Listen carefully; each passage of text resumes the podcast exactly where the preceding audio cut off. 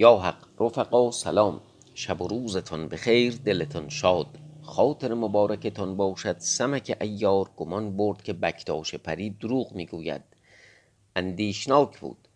اما بکتاش پری به یزدان دادار سوگند خورد که غدر نمی کند و سمک و خورشیدچا را نمی فریبد اما سمک وقتی فهمید بکتاش هر آنچه را گفته به دروغ و نیرنگ گفته که مهتر مرغان ملک الطیور از او رنجیده خاطر شد. بر خود بلرزید به عتاب گفت برخیز و از پیش من برو که اگر نه آن بودی که حق و حرمت با من داری و ما خود آدمی را دوست داریم این ساعت تو را به چنگال بدریدمی سمک دلتنگ بر اسب سوار شد رو به راه نهاد به سر چشمه آمد. با خود گفت چه کنم؟ مگر بکتاش حیلتی ساخته بود که مرا این مرغ هلاک سازد؟ از هر گونه اندیشه با خود می کرد تا چه کند که یکی از آن مرغان بیامد و بر آن درخت بنشست. گفت ای عالم افروز مرو که شاه ما بر تو شفقت نمود.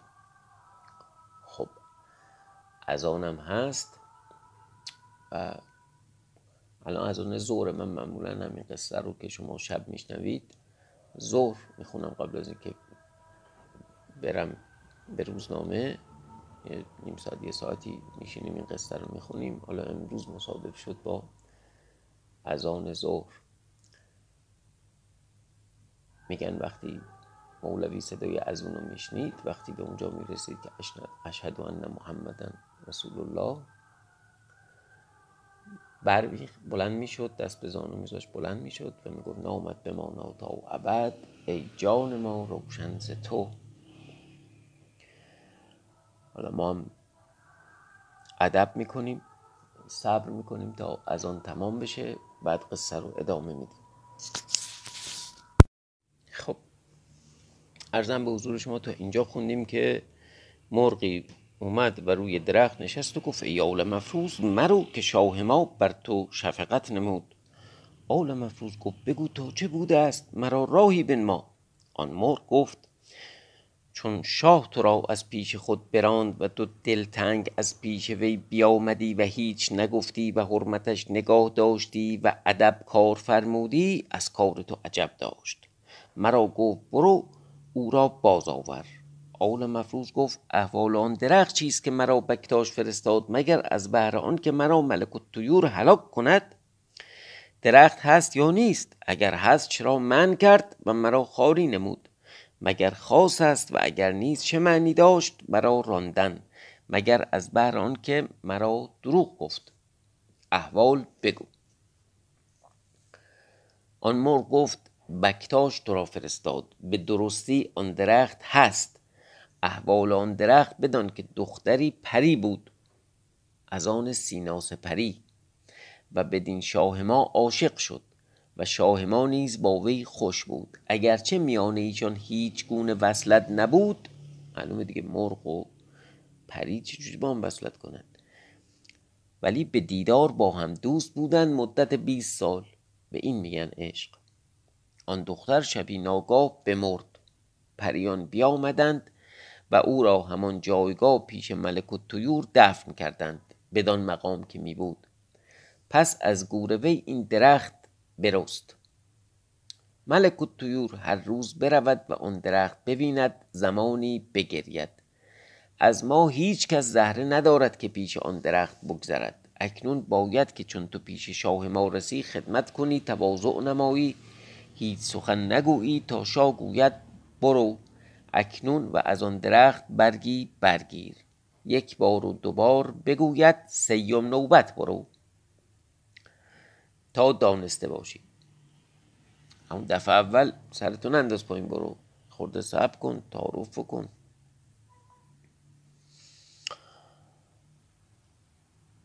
مرغ این بگفت و برفت. آول مفروض سوار شد رو برا تا پیش ملک و طیور آمد. خدمت کرد. شاه او را در بر گرفت. گفت ای آل مفروض از من آزرده گشتی و دلتنگ از پیش من برفتی.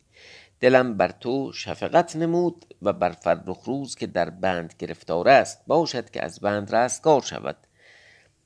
برو اکنون و یک برگ از آن درخت برگیر. آل مفروض خدمت کرد. گفته ای شاه زنهار که مرا رنج تو نمی باید. چون دانستم که از آن برگ دلتنگی تو خواهد بود مرا نمی باید.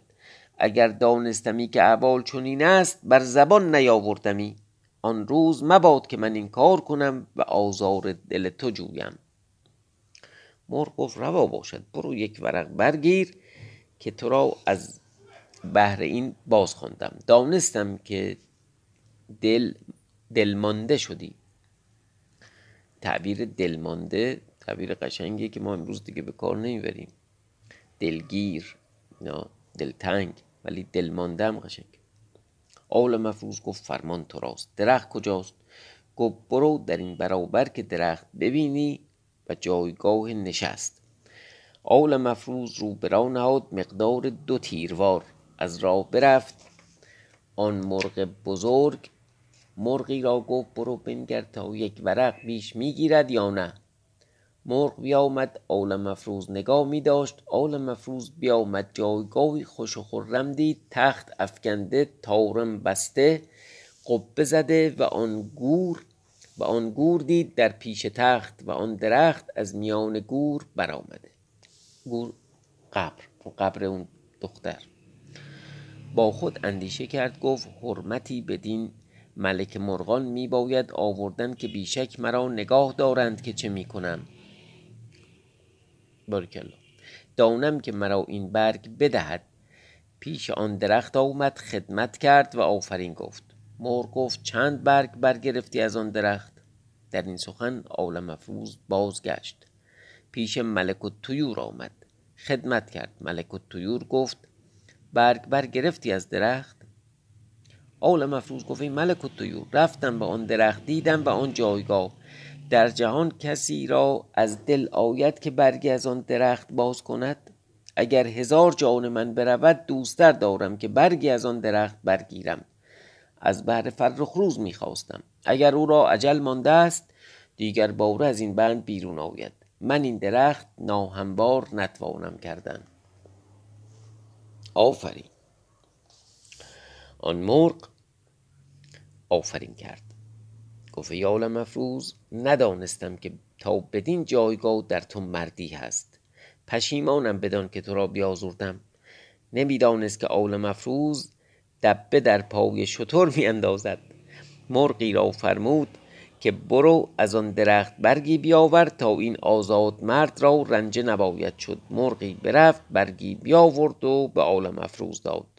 آن مرغ گفت اکنون برگیر بدان چشمه پریان رو و خود را بشور و این برگ در خود بمال.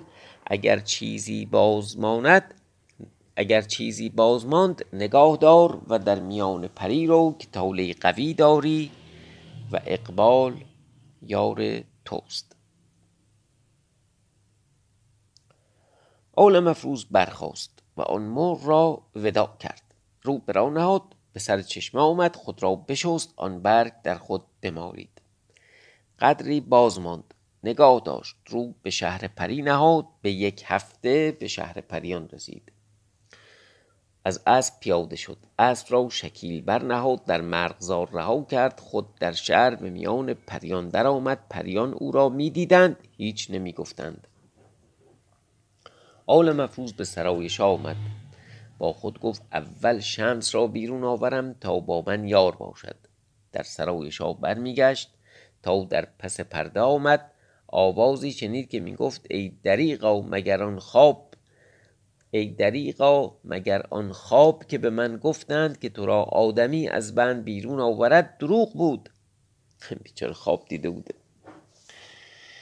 این سخن می گفت آل مفروض پیش وی رفت. سلام کرد شمس نگاه کرد او را بدانست که آدمی است. گفت کیستی؟ به چه کار آمدی؟ مگر قبط تو را فرستاده است که مرا بیرون بری و هلاک کنی؟ آل مفروض با خود گفت مرا نمی شناسد گفته شمس دل فارغ دار منم سمک ایار خدمتکار تو.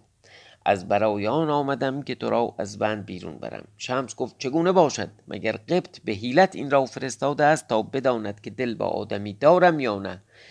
مرا میفریبی؟ سمک کیست؟ تو را قبط فرستاده است که مرا آزمایش کنی که با آدمی دل دارم یا نه؟ اول مفروض گفت شمس دل فارغ دار منم سمک. بگو تا تو را چگونه می باید گشادن. اگر مرا نمیدانی بدان نشان که من با فرخ روز در حصار بودم. خزر و الیاس ما را بیرون آوردند و تو مرا برگرفتی پیش خورشید. جا بردی. شمس گفت من را بدین را نتوانی بردن. از این خبر ندارم. اول مفروض دانست که از قبط اندیشه می کند گفته شمس منم اول مفروض دلخوشدار و بر گشادن خود چاره کن. شمس گفت اگر تو سمکی چرا بوی آدمی از تو نمی آید چه ساختی و بدین جایگاه چون آمدی؟ آل مفروض گفت ای شمس بکتاش پری گرفتم پیش خورشید جا بردم. هنوز در بند است مرا گفت به فلان مقام رو رفتم. برگ فلان درخت برگرفتم بر خود مالیدم. بدین جایگاه آمدم تا برگ فلان درخت ببرم. بکتاش به جامعه خود سازد. همه احوال بگفت. شمس گفت اکنون راست می‌گویی. زود بند از من بگشای پیش از آن که قبط پری بیاید که رسولش آمد خواهد رسیدن و فرزندان بکتاش با ویند ما را رنج رسد. آل روز گفت چگونه بگشایم؟ شمس پری او را بیاموخت که چگونه کن تا بند من گشاده شود. سمک آن بند از وی برگرفت. هر دو رو به باغ نهادند پیش آن درخت آمدند. شمس گفت ای عالم افروز بر درخت رو که دست تو برآید که تاله قوی داری که کارها به دست تو برمی آید که هرگز کسی نتواند کردن و به دست هیچ آفریده بر نیاید این درخت همه پروبال پریان است. کسی که سوخته یا شکسته شود پادشاه ایشان را از این درخت برگی بدهد تا بر خود مولد در حال شفا یابد که درخت خاصه که درخت خاصه از آن پادشاه هست. قبط پری. آل مفروض بر درخت رفت. ورقی ببرید برگ برید. به آهستگی به زیر آمد. شمس پری آن ورق در پیچی چنان که شکسته نشد. پس گفته یال مفروض پر و بال من در خزانه قبط است. برو بیرون آور که به دست تو براید اینم هی داره خرش می‌کنه میگه فقط تو تاله قوی داری این بدبخت میفرسته جلو خودش. آل مفروض گفت خزانه کجاست؟ شمس پری او را به در خزانه آورد. آل مفروض نگاه کرد که چون است دری زرین دید آویخته و قفل برزده گفته شمس کلید کجاست؟ شمس گفت بشکن که به دست تو شکسته شود. حاجت به کلید نیست.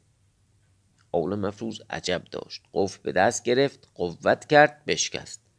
در خزانه رفت شمس گفت آن صندوق برگیر و بیاور که پروبال من در آن است. آل مفروض صندوق برگرفت پیش وی آورد. ببینید این خیلی جالبه ها. یارو پروبالش توی صندوق و صندوق درش قفل زده و توی خزانه داریه. اینا تو قصه های مدرن هم به این خوبی نمی‌تونن روایت بکنن. آول مفروض صندوق برگرفت پیش وی آورد. خب ما یه چیزی هم حالا الان یادم اومد بدنی بگم. در واقع تحریر این قصه که حالا ما گفتیم مال قرن شیشه یا این احتمال زیاد یه تحقیق نگاه کردم. این اصل قصه حالا اینکه عبدالله کاتب اونو تدوین کرده و اینا تو قرن شیش یا بعدا تو قرن نو هرچی اون یه حرف دیگه است. ولی اصل قصه چیزی که مردم برای هم دیگه تعریف می‌کردند و تو جاهای مختلف راویا یا قصه گوها مردم رو جمع می‌کردن و میشستن و قصه سمک رو تعریف می‌کردن. مال دوران ساسانیان یا قبل از ساسانیان حتی. یعنی اصلا مال اون دوره است. مال قبل از اسلام یعنی حداقل 1600 سال پیش یا 2000 سال پیش. این رو حالا بعدا می‌خونیم. خود آقای پرویز ناتل خانلری هم تو اون شهر سمک یه توضیحات دیگه ای داده که نشانه هایی داده که این مال دوره پیش از اسلام باید باشه. نشانه هایی هست حال قصه خیلی قدیمیه و این قصه خیلی قدیمی آدم سر ذوق میاد وقتی یه نفر یا در واقع تفکر قالب اون دوره در تدوین قصه این بوده که یه پری پروالش رو در واقع بذارن توی صندوق درشو قفل کنن ببرن اونجا. حالا مفروض عجب داشت قفل به دست گرفت قوت کرد بشکست در خزانه رفت. شمس گفت آن صندوق برگیر و بیاور که پروبال من در آن است. آول مفروض صندوق برگرفت پیش وی آورد. شمس در صندوق بکشاد پروبال خیش بیرون آورد. از پوست خرگور بود. در پوشید. گفت برنشین. پیش از آن که قبط پری بیاید ما برویم. زنهار در چپ و راست و پیش و پس نگاه میکن تا اگر نشانی پدیدار آید مرا آگاه کنی. این بگفت و خرگور در هوا برفت. به سر چشمه پریان آمد.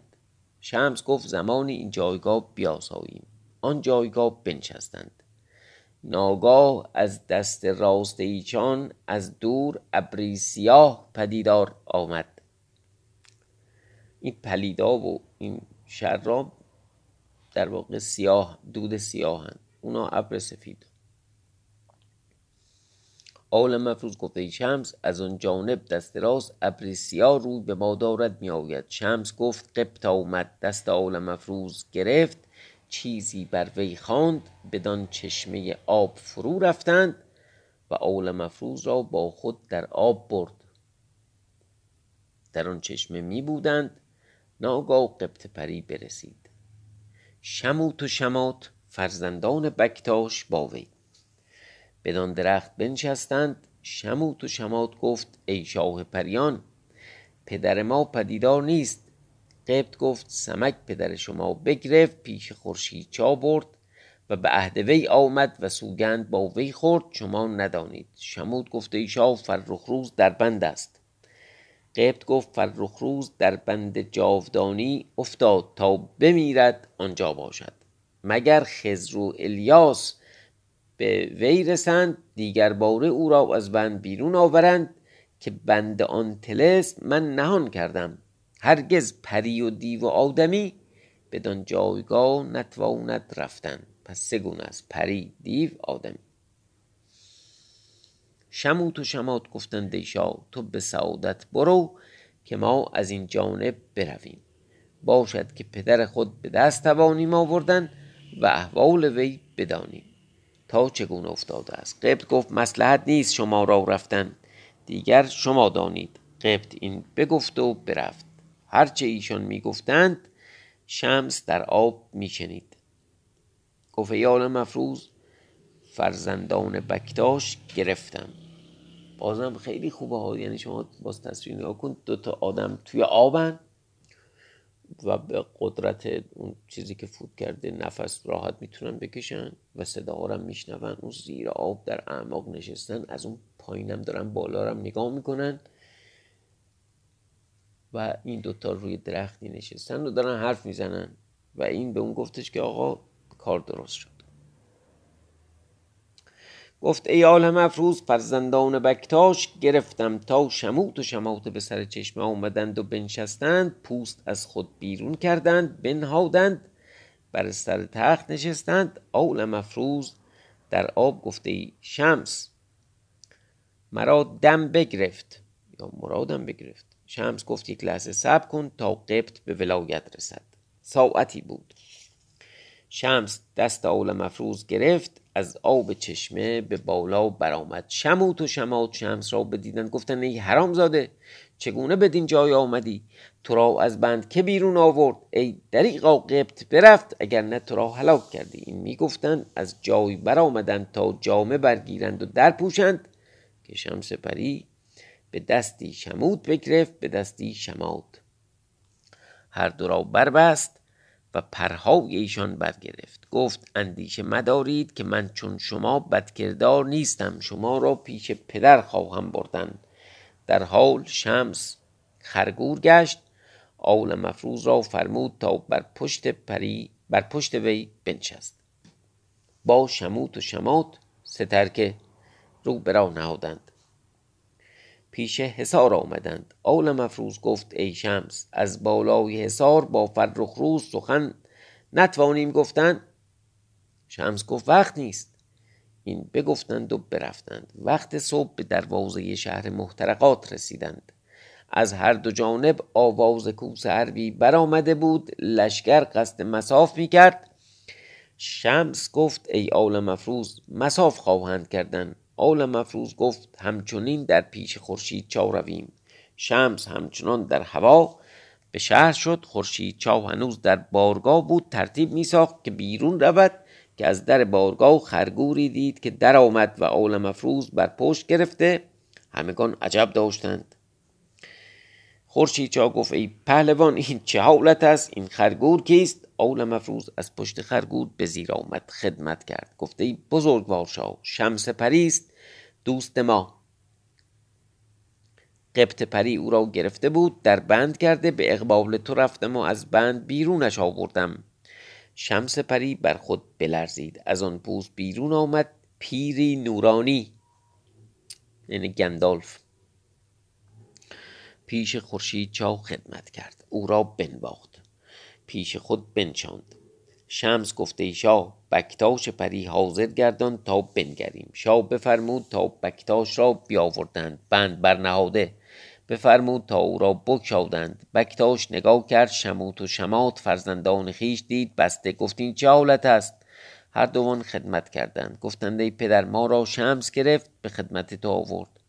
خواست که سخنی گوید خورشید چا گفت ای بکتاش پیش از آن که سخنی گویم و احوال جویم از بهر یزدان و از برای دل من هر کینه که در دل داری از شمس در دل بگرفتی با وی آشتی کردی و به صلاح آمدی؟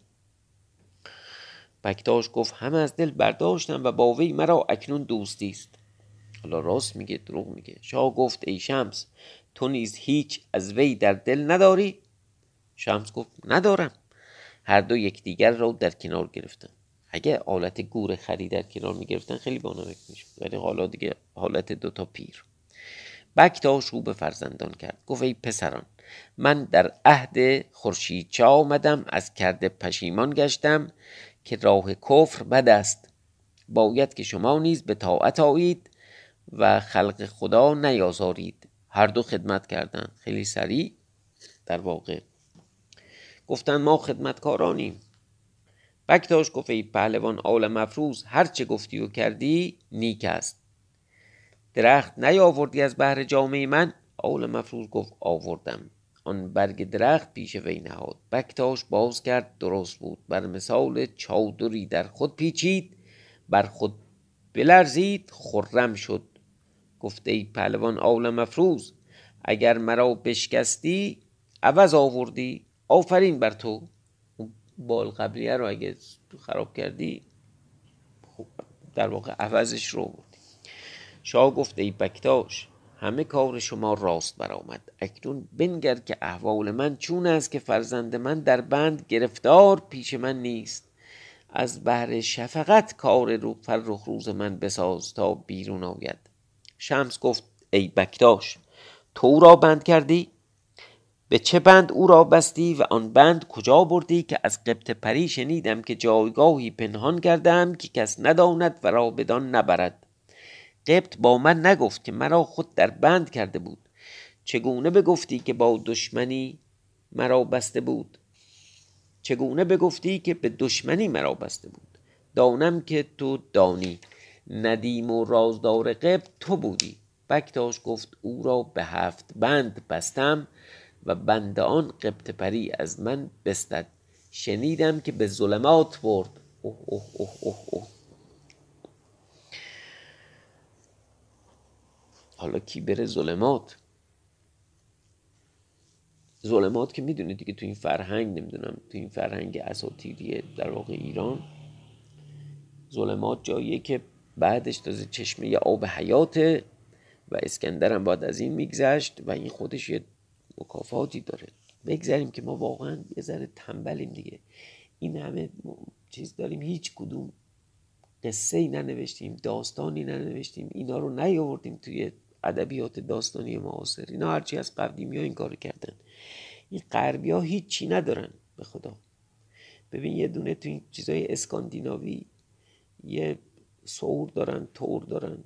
یه یارو خدای رد و برق ده تا فیلم ساختن ده تا قصه ساختن اووردنش با نمی‌دونم سوپرمن و اینا قاطیش کردن.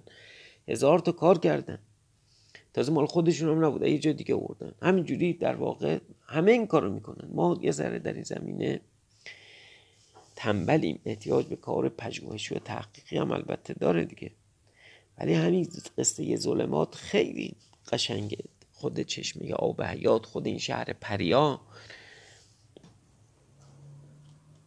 شمس چون بشنید فرومان گفته ای بکتاش کسی چون این کار کند که تو کردی؟ بکتاش گفت مرا خب قبط فرمود و بند از من بستد. گفت نباید که تو را بر وی شفقت آید. مرا چه گناه؟ نه او را از سر چشمه ببردی تا قبط بیامد و او را در بند کرد؟ نه آل مفروز نیز تو بردی؟ پیش آل مفروز فرخ روز در حصار تو بند کردی. تو همچون من فرماندار فرمانبردار بودی. چیز نکن. در واقع به من فرق نفروش. یه دو روز جلوتر توبه کردی دیگه. هممون ما هر دو شمع مرده از یک پفیم. این خودی فخر بر من نفروش. این خیلی خوش آمد اینجا. بارکلا به این بکتاش. شمس گفت آن خود رفت. دیگه جواب نداشت. گفت حالا آن خود رفت. از گذشته سخن نشاید گفت. تدبیر باید کردن که ایشان را از بند بیرون آوریم. بکتاش گفت از ما کسی آن جایگاه نتوانیم رفتن مگر آل مفروز برود؟ آل مفروز گفت شما که پریانید نمی‌توانید رفتن. من چگونه بروم؟ مگر راه نمایید؟ بکتاش گفت ناچار شمس و من و فرزندان با تو بیاییم و تو را به سر ظلمات بریم و بگوییم که چون میباید کردن تو را همه سازها بنماییم الا به دست تو بر نیاید. اول مفروض گفت اگر دانید که چنین است و به دست من براید هزار جان من فدای فرخ روز باد. من بروم آن بند بیاورم. خورشید چا گفت این ظلمات چگونه جایی است؟ پکتاش گفت ای شاه در زیر زمین پادشاهان نهانی پادشاهان نهانی ساختند و گنج شاه پریان آنجاست. آن را نام ظلمات نهادند. آل مفروض گفت نشان آن بند چیست که از آن ظلمات بیرون میباید آوردن؟ بکتاش گفت گاوی ایستاده است آن گاو را میباید کشتن. که آنچه اندر شکم وی است بیرون آوری تا ما بند بکشاویم آل مفروض گفت رواست. شاه را ودا کردند. آل مفروض بر خرگور نشست رو برا نهادند و برفتند. ما آمدیم به حدیث شاه قابوس و نام نوشتن ایشان به قمقام و چگونگی احوال ها اینا قمقام و قمقام آماده فریب هست خودش. یه تلنگر می‌خواد. چون این گوید خداوند حدیث و راوی قصه که چون آل مفروض با شمس پری و بکتاش و دیگران از پیچ خورشید چا رو به راه نهادند و برفتند لشکر از میدان کرده بود بیکار شدند مساف نکردند که خورشید چا بیرون نیامد که به کار راستی ایشان مشغول شد. به کار راستی ایشان مشغول شد تا هر دو جانب لشکر بازگشتند. فرمانده این وری و نیمد اون وریان برگشتن خونش. از آن جانب قابوس و کرینوس به بارگاه آمدند. پهلوانان حاضر شدند. کرینوس گفت ندانیم از بهر چه به مساف نیامدند. بامداد کوس جنگ نباختند لشکر بیرون آمدند چا بیرون نیامد. لابد سببی هست. با ایشان چه چاره باید ساخت؟ قابوس گفت کار با ایشان دشخار است. ما را تا اکنون رنج از مردان دخت بود اکنون قمقام نیز آمد. چه تدبیر سازیم؟ هر یکی سخنی می‌گفتند جمجاش وزیر گفت یک چاوده دانم پسندیده. ما را نامه باید نوشتن به قمقام و او را به خود خواندن که او را با مردان دخت گفتار بوده است. به دست مردان دخت زشت گشته است. چنان که همگان دیدند. دانم که کینه در دل دارد. منتظر آن باشد که کسی او را گوید که به چه بازمانده ای که در حال بیاید. یه تلنگر می‌خواد. او را به مال و سخن بباید فریفتن تا بدین جانب بیاید. همگان گفتند نیکو گفتی. ما را این معنی فراموش بود. نامه بنویس. چنان که باید و او را بخوان. جمجاش وزیر در حال دوات و قلم و کاغذ پیش خواست بیاوردند نامه نوشت. اول نام یزدان یاد کرد. پس گفت این نامه از شاهان قابوس و کرینوس به پهلوان قمقام بداند و آگاه باشد که مردی چون تو هرگز به خدمت هیچ پادشاه نرفتی و به خدمت خورشید چه آمدی؟ تو را محل نشناخت آزر نداشت. زنی را بر تو اختیار کرد و برگزید. اگر صد سال باشد زن به جای زن باید داشت. خورشید چا پیر و خرف گشته است. قدر مردان نمی‌داند. خواستیم تا تو را معلوم باشد که باید که بدین جایگاهی تو را جای خیش است که ما همه آن توییم. فرمانده و شاه و پهلوان تو باشی. جهد کنیم که مردان دخت به دست آوریم و در کار تو کنیم و از ولایت محترقات و حامیه هر کدام که خواهی پادشاه تو باشی.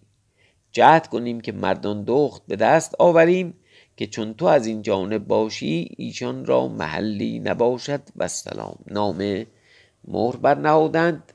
ده دانه گوهر ترتیب دادند. چون ترتیب داده شد مردی بود. نام او سام.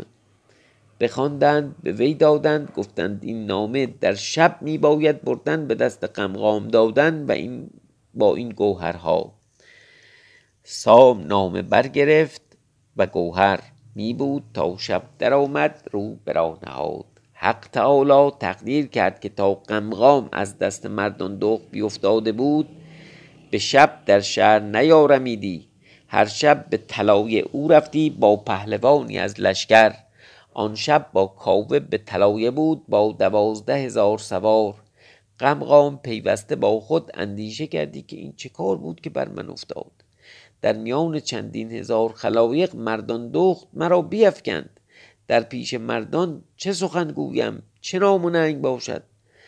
گویم از دست زنی بیفتادم جگر خود می‌خورد و در اندیشه ها افتاده که چاره ای سازد که ناگاه در آن شب تیره سام برسید. غمغام پیشواز وی آمد.